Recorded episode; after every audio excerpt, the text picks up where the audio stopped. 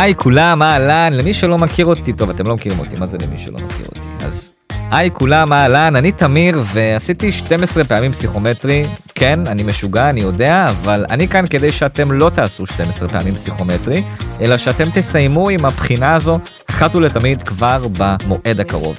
הייתי בדיוק איפה שאתם נמצאים, אי שם לפני הרבה שנים, ואני יודע מה זה לעבור עוד קורס ועוד ספרים ועוד שאלות ועוד אכזבה.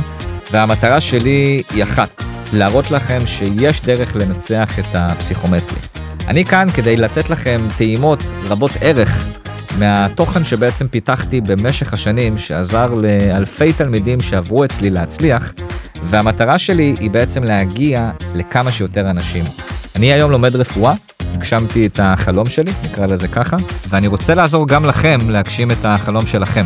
אז um, אני אפגוש אתכם בפרקים השונים, מקווה מאוד שאתם תפיקו מהם ערך. אם בא לכם לשמוע עוד, להתייעץ לכל דבר, הפרטים שלי יהיו בתיאור של התוכנית. אני כאן עבורכם, שיהיה לכם המון הצלחה, ובואו תנצחו את הפסיכומטרי. היי כולם, אהלן, והיום אני רוצה לדבר איתכם על שלושה טריקים בגיאומטריה שיקפיצו לכם את הציון. גיאומטריה זה כנראה חלק שאתם די טובים בו, והמטרה שלי היא שעוד חמש דקות מעכשיו תהיו בו מצוינים. החוכמה במבחן היא לקצר זמנים בשאלות איפה שניתן, ותלמידים שמכוונים לציונים גבוהים צריכים להכיר כל טריק בשרוול של המרכז הארצי. כמובן שאי אפשר בלי להתבסס על הידע המקדים, ולכן תוודא שאתם סגורים מתוך שינה על כל הבסיס, כל מי שלא יודע, לומר לי בשלוף, מה הוא יודע על אלכסונים בטרפז שווה שוקיים, או איזה סוג טרפז ניתן לחסום במעגל, אז לחזור ולעשות שיעורי בית. אני יודע, ברור לי שאתם יודעים את זה, אבל יש הבדל מהותי בלדעת מתוך שינה, לבין לשלוף לאחר 5-6 שניות. על כל פנים, בואו ניגש לתכלס שלשמו התכנסנו כאן היום, ונתחיל עם הדבר הראשון שאני רוצה שאתם תכירו, משולש ברונזה. אתם מכירים את כסף וזהב, וזה אחלה. אבל מה לגבי אח שלהם הקטן? משולש ברונזה. זה עיקרון שמי ששולט בו הופך שאלות שלרוב מופיעות בפרק סביב מספר 9-10 לשאלות תחילת פרק שאתם פותרים תוך שניות בודדות. אז מה זה בכלל משולש ברונזה?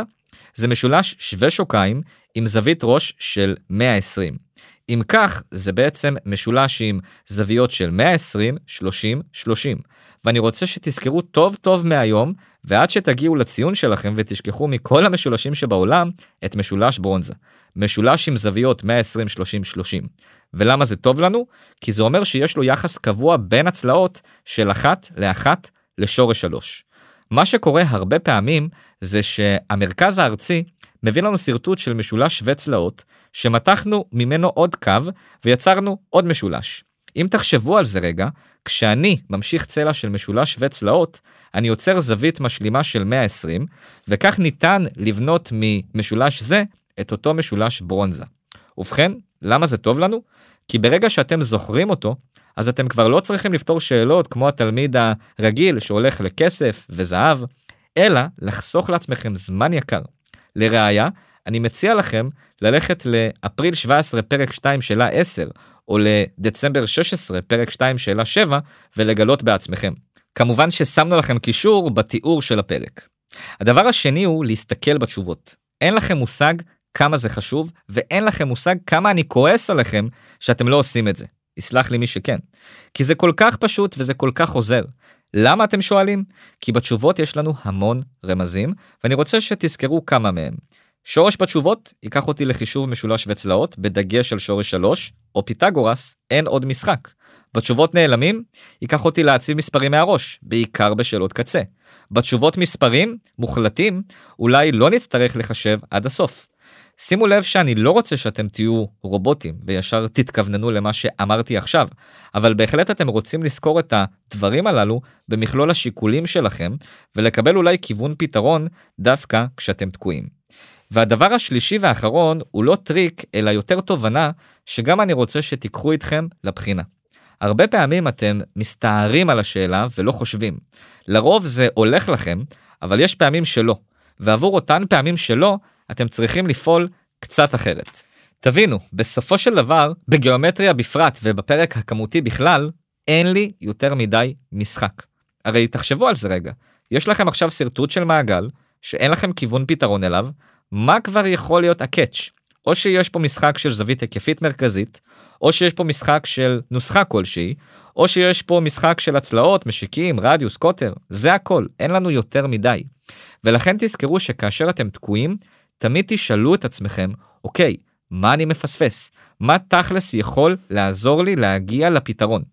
דוגמה אחת לכך היא, כאשר אתם צריכים למצוא גודל של צלע, תזכרו שבסופו של דבר, בשביל למצוא צלע בבחינה, יש לכם בדיוק שלוש אופציות.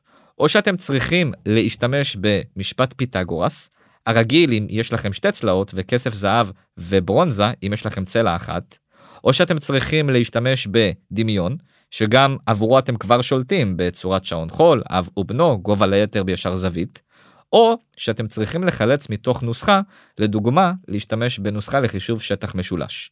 ברגע שאתם תיכנסו לראש של הבחינה ותבינו את העומק של השאלות, ניצחתם. אז זהו, שלושה כלים, תטמיעו אותם, משולש ברונזה, תסתכלו בתשובות, וכשאתם תקועים, תחשבו מה אני מפספס כי אין לנו יותר מדי משחק. נתראה בפרק הבא, ביי נשמות שלי.